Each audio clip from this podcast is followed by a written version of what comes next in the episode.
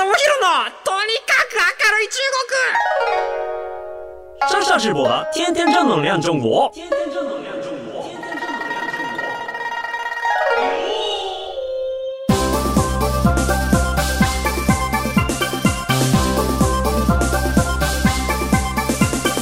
绅士们、女士们，大家好，我是双少直播。皆さんこんにちは。中国ビリビリナンバーワン日本人インフルエンサー、コンテンツプロデューサーの山下智博です。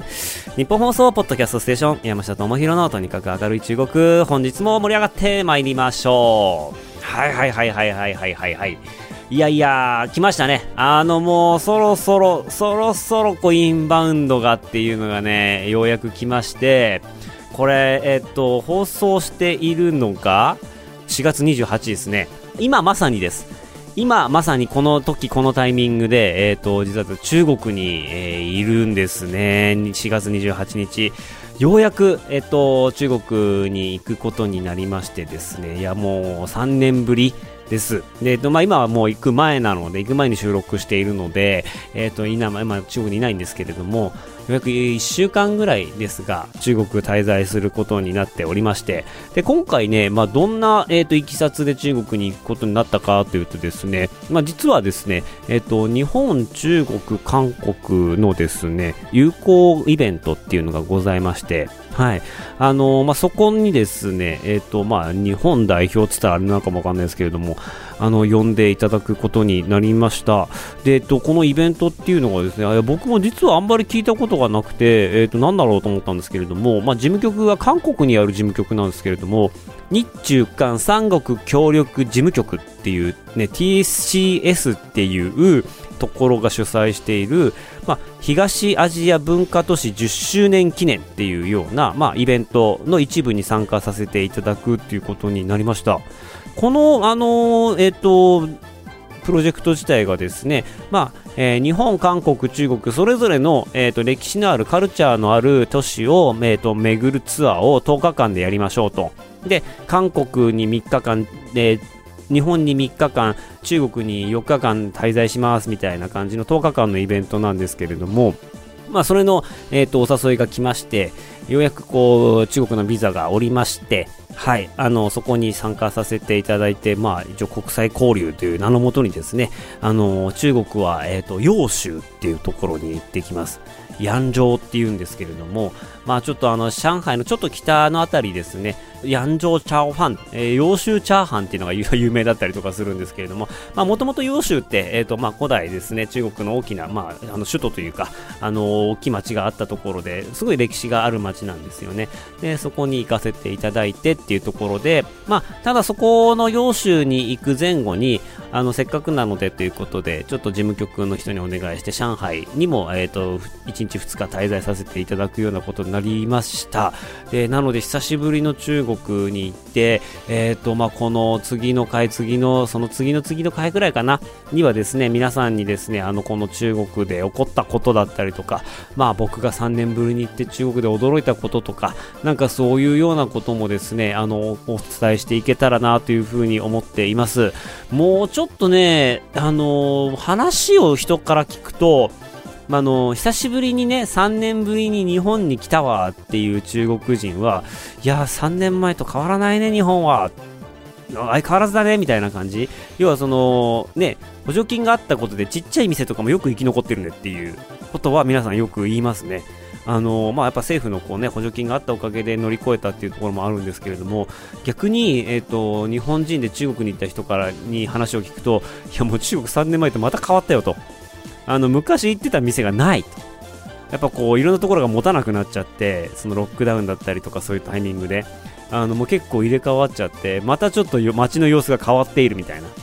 なんかそんな話もしているのでまあちょっとどのぐらい変わってどのぐらい浦島太郎になっちゃったのかなみたいなところはある意味期待しながら まあそういうような動画を中国向けにね、あの作っていって、中国の人が、あの、久しぶりに中国来た日本人がどこに驚いたかみたいなのって多分ね、みんな知りたいと思うんで、そういうような動画もね、中国向けに作っていきたいなっていうふうに思っています。まあそんなわけで、あの、ありがたいことにね、そういったこう国際的なイベント、政府関連の、まあ、日本、中国、韓国、それぞれの政府が、まあ会談して作っていった、こう、あの、組織らしくてですね、あの、安倍総理の時代にですね、これ立ち上がったものらしいですよ。だから約10年前ですね。で、あの、まあ、コロナ禍の経て、えっ、ー、と、まあ、オンラインでなんかイベントやったりとかしてたんですけれども、初のオフラインイベントっていうところでありがたいことにね、お声がかかりまして、はい、行ってまいります。何が起こるのかよくわからないんですけれども、まあ、メインイベントとして、まあ、そういうこう、インフルエンサーの人とか、え、ー、と、メディアの人だったりとか、えー、そういう人たちがこうシンポジウムをやるみたいなところが、一応メインイベントとしてあるみたいで、ちょっと28日がね、あの、その当日らしいです。まあ、どんな、えー、経験ができるのか、役得といいますか、はい、あの僕しかできない体験なのでしっかりこう吸収してきて皆さんにどんなことがあったよって報告ができるようにあのもうねあの神経をこうもう張り巡らせていきたいなと思います。僕としてはねあの今回の一番大きなミッションはね3年前に日本に来た時に中国側で借りたポケット Wi-Fi を返すっていうのがね今回のねミッションなんですよね。いやあの毎回中国から日本に来るときに、その時って中国ベースだったので、日本の電話番号とかあんまり持ってなかったんですよ。で、持ってなかったっていうか、あの、あるんですけれども、えっ、ー、と、最低限の安いプランにしてて、インターネットにつなぐときは中国から借りたポケット Wi-Fi を使ってたんですよね。その方が結果安かったっていう時代なんで、なので毎回ポケット Wi-Fi を中国で借りてきたんですけれども、まあその時も、あの、中国に戻るつもりで来たので、ポケット Wi-Fi 借りてきてしまったんですよ。で、えっ、ー、と、まあ、そうなってくると、あの、延滞料みたいなのが発生するんですよね。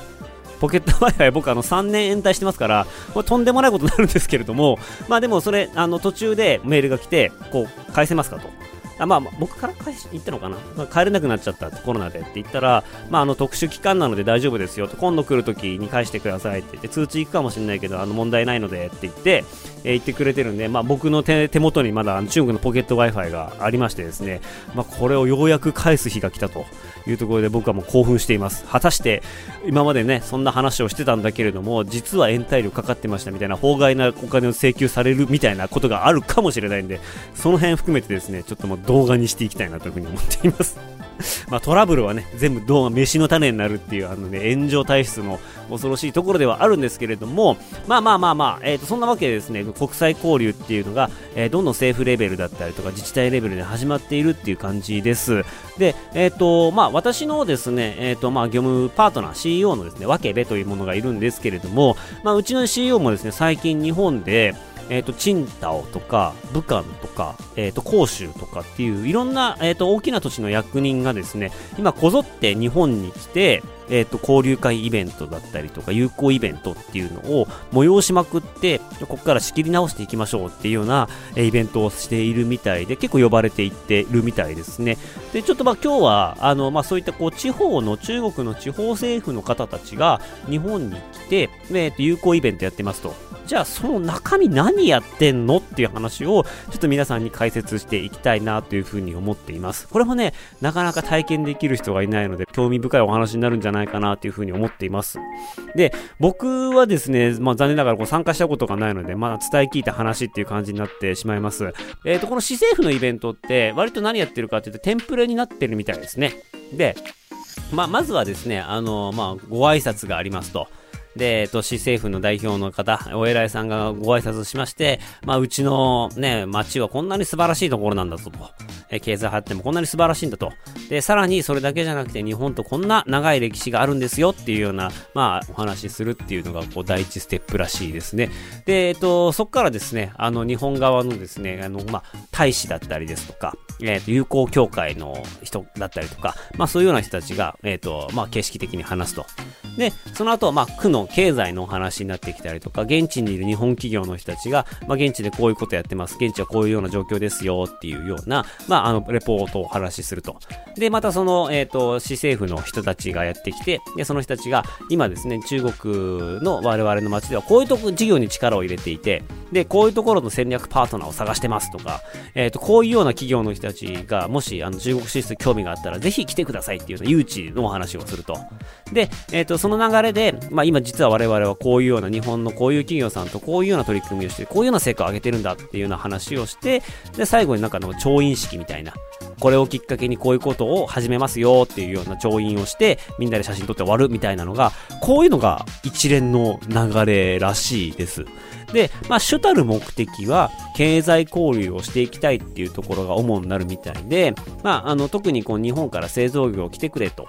いうような、あの、話がメインになっているみたいですね。で、まあ、製造業来てくれる代わりに、えっ、ー、と、中国からはこういうような資源出しますよとかっていうような、まあ、そういうような交渉を、これをきっかけにしていくっていうところですね。まあ、あの、その分、結構優遇するので、ぜひ来てくださいっていうのがメインなんですけれども、まあ、あの、お話を聞くとですね、中国の地方自治体っていうところも、まあ、経済がなかなか一筋縄ではいかないっていうところに差し掛かっていて、まあ、あの、自分たちで、なんとかそのビジネス、経済基盤を作っていって、で、あの、街を発展させていくっていうところのミッションが、まあ、結構以前より重くのしかかっているみたいな話は聞いたことがあって、で、やっぱりそういう意味で言うと、えっ、ー、と、外国企業っていうのをどんどん連れてきて、まあ、自国企業だけではなかなか発展ができなくなっていくだろうっていうところも含めてですね、あの、外国企業の力だったりとか、外からの、えっ、ー、と、今までこうね、コロナ禍でそれこそ外国のものがなかなか入ってきていなかったっていうのもあるので、なんとかそこで外国企業と、あの、国内企業のシナジーを生もうというところで、必死に、あの、いろんなところが来ているみたいですね。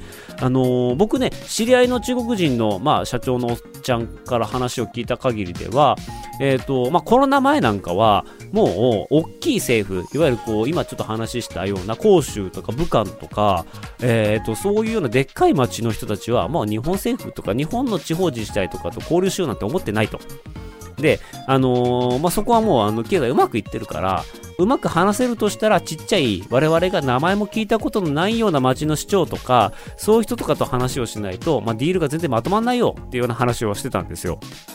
で、それがですね、コロナを経てですね、本当にそういう一級都市の人たちが、まあ、どんどんどんどん来ているという状況を鑑みると、危機迫るものっていうのがあるんじゃないかなっていうふうに僕もちょっと感じています。なので、えっ、ー、と、今なんか中国と一緒にこうね、合作して大きなプロジェクトやるっていうのはすごくいいタイミングなんじゃないかなっていうふうに思っています。なんかやっぱりこう中国進出っていうものが、まあ割とリスクだっていうふうに考えていらっしゃる方も多分すごくたくさんいるん、結構多数なんだろうなっていうふうに思いますし、まあ日本政府もあの戻ってきなよっていうようなこともやっている中で、やっぱりそういうような引き潮の部分ですね、あの、この逆張りしていったら、まあその分待遇がいいだろうっていうようなところも、あの、ある、あるはあると思いますんで、なんかそういうような流れが、えっ、ー、と、日本と中国でこれからも加速していくんじゃないかというような、えー、感じがしています。で、えっ、と、あの、そういう意味で言うと、まあ、こういう、こう、市との、え協力協定で、まあ、日本側が何を引き出していくのかっていうところは、本当に、まあ、あの、交渉次第だと思うんですけれども、ここの交渉が、あの、どんどんうまくいけば、あの、もっとうまく、ね、あの、日中の交流っていうのが、僕は続いてほしいなと思っていますし、まあ、敵対するだけではね、あの、いつしか憎み合ってしまうっていうこともあるんで、本当先週お話ししたように、新海さんみたいなカルチャーでの爆発的ヒットがあったりとかすることでですね、あの、国民感情っていうのは本当に一気にこう、柔らかくなるので、まあ、柔らかくなっていくと産業とか経済にも本当に影響を与えてくれるので、まあ、ここは表裏一体の関係なので、一応ね、国としてのスタンスっていうのはあるけれども、まあ、民間ができることはしっかりやっていこうっていうのが僕の、あの、スタンスなので、こういうところはね、あの、できる人はどんどんやってほしいなというふうに思っています。で、一方でですね、多分中国もこれからインバウンド、いわゆるこう、まあ、日本でいうアウトバウンドですね、中国に、えーと、観光に来てよとか、中国に遊びに来てよっていうところもどんどん需要として増えていくと思っています。まあそこでどういう旅行が提供できると、あの、どんどん新しい人が中国に行けるかっていうようなところで考えていきますと、まあ、やっぱり今ってこう年齢層高めの方が歴史を巡るツアーっていうのがやっぱ多いみたいですね。あの昔ながらの街ことに行って仏閣だったりとか建築を見たりですとか世界遺産を見たりっていうところが割とベタなんですけれども、まあ、若い人向けとかにはやっぱりこうあのハイテク施設を巡るようなツアーとかなんかオーダーメイドでなんか作るツアーとか、なんかそういうものづくりとか、なんかそういうようなものができていくとすごいいいかなというふうに思っているんですよね。で、そういう意味で言うと、おしゃれで可愛いっていうところが、あの中国旅行の軸になる日も僕は近いかなというふうに思っています。で、えっ、ー、と、中国もね、あの物価がどんどん上がっていって、まあ東京とあまり上海変わんねえよみたいなことは言ってるんですけれども、結構ね、あの安い、良いものが安いっていうイメージが最近は非常に多いです。で、どういうことかというとですね、これ皆さんともすごい関係があって、で最近だと Amazon とかであの販売しているちょっと日本語がおかしい商品ってあるじゃないですかでその中のいくつかのものは実際には本当にあの中国で作られていますし中国の利用者が販売してるんですけれどもいいものは結構いいんですよね。あの安かろう悪かろうの中に安くていいっていうものが紛れ込んでいて例えばあの中国のブランドだったりとか中国で製造しているものだったりすると、えっと、僕あの買い物するときに全部一旦こう中国のネットショッピングサイトで値段調べるようにしてるんですよ。でどういうことが起こるかっていうとこれすごいびっくりしたんですけど日本で買うと3万円の、えーと、バックパックリュックサックがあるんですよ。でこれが中国で同じものを、えー、調べると公式サイトですらですよ。日本円で8000円ぐらいで売ってるんですよ。だから3万円のものがあの日本に持ってくると,、えーとそのぐらいになってると。なので中国で買うと安いもの同じもの同じブランドのものでも中国で買うと安いものと日本で買うと安いものって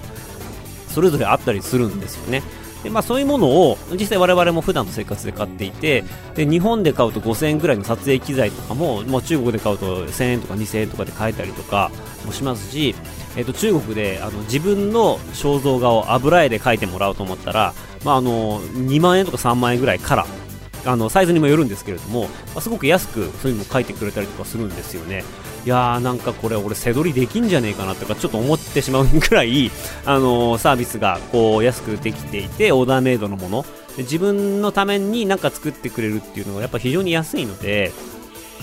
そういう意味でそういうものを作りに行くとか、なんか自分のオリジナルの服をデザインして、それをこう、あの、実際に作ってもらうとか、量産してもらうとか、ある程度こう、安かろう悪かろうの部品購入だったりとか、え、ー、と、雑貨だったりとかっていうのは、どんどんどんどんこう、中国から東南アジアに移っていったりとかするんですけれども、まあ、一点物とか、えー、そういうもので考えていくと、まあ、そこそこいいもの中国で安く買えるよっていうような状況があったりするので、まあ、こういうものがなんか旅行のコンテンツになっていくっていうのも、まあ、僕はあるんじゃないかなというふうに思ってますし、まあ、僕だったらハイテクプラスなんかオーダーメイド〇〇を作れるみたいな、なんかそんなツアーはいいなっていうふうに思いますね。プラス美味しいご飯ですよね。こういうのがうまく挟まっていくと、まあ、中国も新しい旅行が盛り上がっていくんじゃないかなっていうふうに思っています。で、えっ、ー、と、最近の中国向けの越境 EC っていうところに話、目を向けますと、あの、結構、僕最近あの、バイトダンスジャパンに行ってきたんですよ。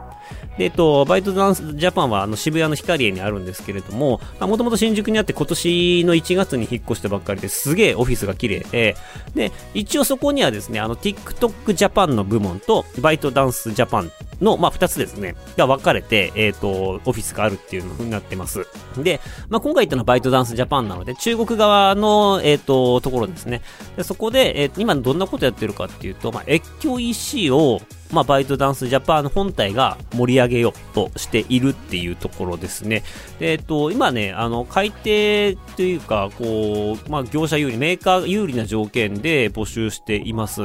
で、まあ、手数料もね、もうほんと10%以下ですし、えっと、物流とか倉庫とか、そういったものも、あの、バイトダンス、動画のプラットフォームが手配してくれると。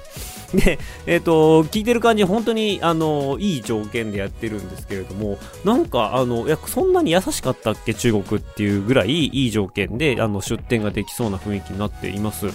以前はですね、そういうアカウントとかお店を開店するためには、えっ、ー、と、ライブを、生放送を1日4時間とか6時間してくださいね、みたいな、結構そういうえげつない条件とかが出ていたりとかして、まあ、その条件に当てはまらず店が開けないっていうようなことがよくあったんですけれども、まあ、バイトダンスの人曰く、市場が割とこう落ち着いてきて安定してきましたと。で、今までは物を売ろうと思ったら、ライブコマースしないと物が売れませんでしたっていう時代があって、でなので、その時は、ライブコマースをもう毎日、あの、すごい長時間やってくださいと。そうじゃないと企業が出店する意味がないですよと。物が売れないですよ。なので、その辺頑張ってくださいねって意味込めて、えっ、ー、と、出店条件結構厳しめにしてたんですけれども、最近バイトダンスの中では、まあ本当に TikTok でライブコマースができるっていうのは、なんか日本ではまだ実感ないと思うんですけれども、中国ではもう本当にそれが一般的な、えっ、ー、と、e コマースになっていまして、で、それだけで結構、あの、シェアを取れ始めたんですけれども、まあ、もっと取っていこうっていうことで最近バイトダンスが何をやってるかというと、えっ、ー、と、モールを作ったんですよ。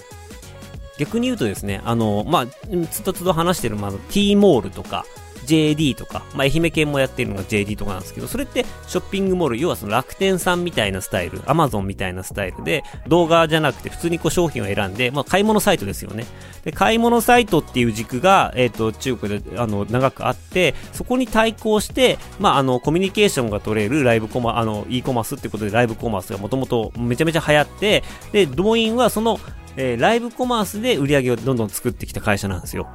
まあ、のそれがあのバイトダンスの、まあ、事業モデルだったんですけれども、まあ、それだけだと、まあ、限られてるねということで、最近になって、あの、モール型ですね、アマゾン型の、本当に写真で、えっと、がこうあって、それをこう、タップして買い物するっていう、まあ、ライブコマース見なくても物が買えるようなシステムっていうのに力を入れていて、昔はそこね、ライブコマースがもうほぼほぼ10割購入、えルートのほぼほぼ10割が、えライブコマースだったんだけれども、今はね、あの、モールでの販売も3割ぐらいまで伸びてきているっていうお話を、えー、していました。なので、物が良かったり、知名度があったりとか、えっ、ー、と、まあ、物を置いといて、自分でアカウントを運営しなくても、まあ、広告投入して、えー、知名度さえ上がれば、実はモールでも販売ができるようになってきましたっていうところで、割とこう、出店条件を緩く、出しているみたいです。あの、まあ、気になる方いましたらですね、ツイッターとかでもいいので、私にあのコメントいただければですね、あの、おつなぎできるかなというふうに思っています。結構ね、いろんな、まあ、一番いいのはもう自分でブランド持っているメーカーさんですね。まあ、こういった方たちがですね、えっ、ー、と、あの、解説しようとすると、今のところ解説費用っていうのもかからないはずです。で、いくつかですね、あの、デポジットとして、えー、10万元、だから約200万円ぐらいですね、あの、デポジットとして渡さなきゃいけないんですけれども、これも店退店するときに、えー、何もなければ帰ってくるっていうようなお話なので、あの、なんか、資金的にこう、やるときの、まあ、投資っていうのが少なくて、まあ、結局担当者がうまくいれば、一挙意思もできますよっていうような状況です。で、ななんでこんなにこう、あの、キャンペーンしてるのかなと思ったら、ちょっと裏がありまして、で、その裏何かっていうと、えっと、他のアプリも越境 EC に相当力を入れ始めていて、で、日本の商品を取り扱いたいというようなところで、営業合戦になってるんですよ。で、あの、ポイズンっていう、えっ、ー、と、まあ、毒って書く、ポイズンっていう、あの、アプリがありまして、これスニーカー、もともとはスニーカーのあのマーケットプレイスなんですだったんですよね。中古のスニーカーだったりとか、新古品のスニーカーだったり、新品のスニーカーだったりを、えっ、ー、と、安くあ、ま、買える。ま、もしくは、えっ、ー、と、プレミアものを、限定品をそこで買えるみたいな感じで、スニーカー好きの間で流行った EC アプリがあるんですけれども、ここも最近なんかセミナーやってまして、あの、いや、もう靴だけじゃないです、私たちはと。医薬品もやれば美容品も、あの、含めて、もう全部越境 EC やっていくので、ぜひ皆さん出店してくださいみたいなそういうような動きをしている中国系の企業っていうのがすごく増えてきているので、まあ、あの、我々ね、日本人的にはいい環境だな、選べる環境だなっていうところになってきています。あの、皆さんこういろんな割引サービスだったりとか、プラスアルファのサービスとかってやって提供してくれているので、まあ、あの、いろんなところ話聞いて、あの、選んでいくといいのかなっていうふうに思っています。じゃあぶっちゃけそういうのってどれだけ売れてんねんみたいな話あると思うんですけれども、最近ちょっとあの、酒屋のおっちゃんと、中国人のおっちゃんと雑談した中で言うと、まあ日本酒売れてますみたいな話皆さんどっかで聞いたことあるかもしれないですけれども、実はその裏で、焼酎の人気も結構上がってきているっていうような話を、え、していました。で、まあ言うても、あの、要はこう日本でも有名な、イーチコとか、黒霧島とか、缶の子とか、えー、そういうような、日本でも、ああ、はいはいはい、あれねっていうぐらいの、え、ー、と、有名な焼酎がですね、大体、えっ、ー、と、中国で3、4千円ぐらいで、720ml、3、4千円ぐらいで売られていますと。やっぱこれ、あの、まあ、税がやっぱりかかってくるので、販売価格が高くなっちゃうんですけれども、とあるライバーさんはですね、まあ、大体焼酎だけで月2000万円ぐらい売り上げを作っているみたいな、えー、いうような話みたいです。で、ライバーさんでこれなので、卸の方とかだったらまだまだたくさん売ってるでしょうし、えー、このぐらいこう、あの、どんどんどんどんこう人気が出てきていると。で、まだ有名なお酒しか売れていない状態ではあるんですけれども、まあ、ここから先ですね、まだまだその中国のお酒の需要は増えてきますと。で、その中で、まあ、お酒もそうなんですけど、日本酒もそうなんですけれども、飲んでみないと好きか嫌いかわかんないっていうところがたくさんあるので、まあ、こういうの含めて、インバウンドとかでどんどんどんどん飲んでもらって気に入ってもらって、その後リピーターになってもらうみたいなことができていくと、やっぱりすごいいいんだろうなっていう風な話をしていました。はい。で、えっと、最後に、まあ、お知らせというか、えっと、ご報告なんですけれども、あの、我が愛媛県、我がって言っていいのかわかんないですけど、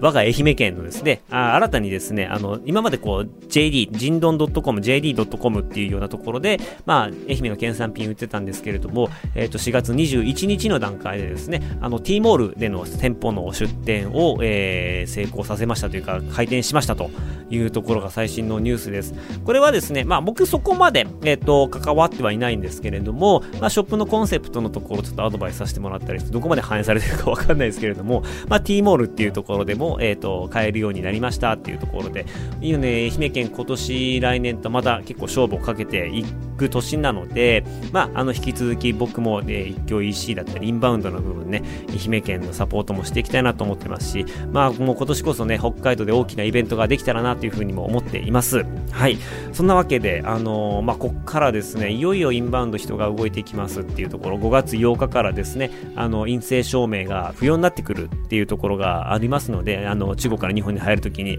まあそういうところでもありますし、最近だといろんな空港が中国との直行便を徐々に再開していまして、で、えっと、飛行機のチケットも、まあ昔は往復30万、40万みたいな価格だったのが、まあ少しずつ安定してきて、あの、往復10万円とか10万円以下で今行けるようになってきていますと。で、一番安かった時期っていうのは、あの、まあ東方航空って LCC じゃない飛行機で往復、まあ10万円とか、のレベルだったので、まあ、それに結構近づいてきてるかなっていうようなイメージです。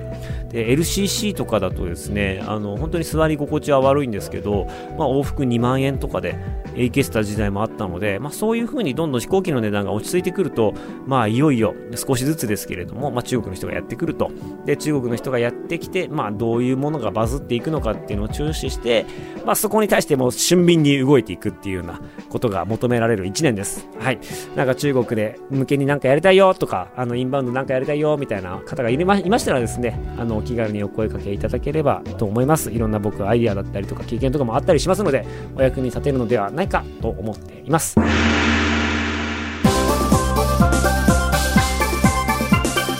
いうわけで、この番組では皆さんからの質問ですとか、えー、メッセージをお待ちしております。番組への感想はありましたら、メールお願いします。メールアドレスは、明るい at all night nippon.com、akarui アットマークオールナイトニッポンドットコムです。ここまでのお相手は山下智博でした。それでは皆さん、シャーツ在地園バイバーイ。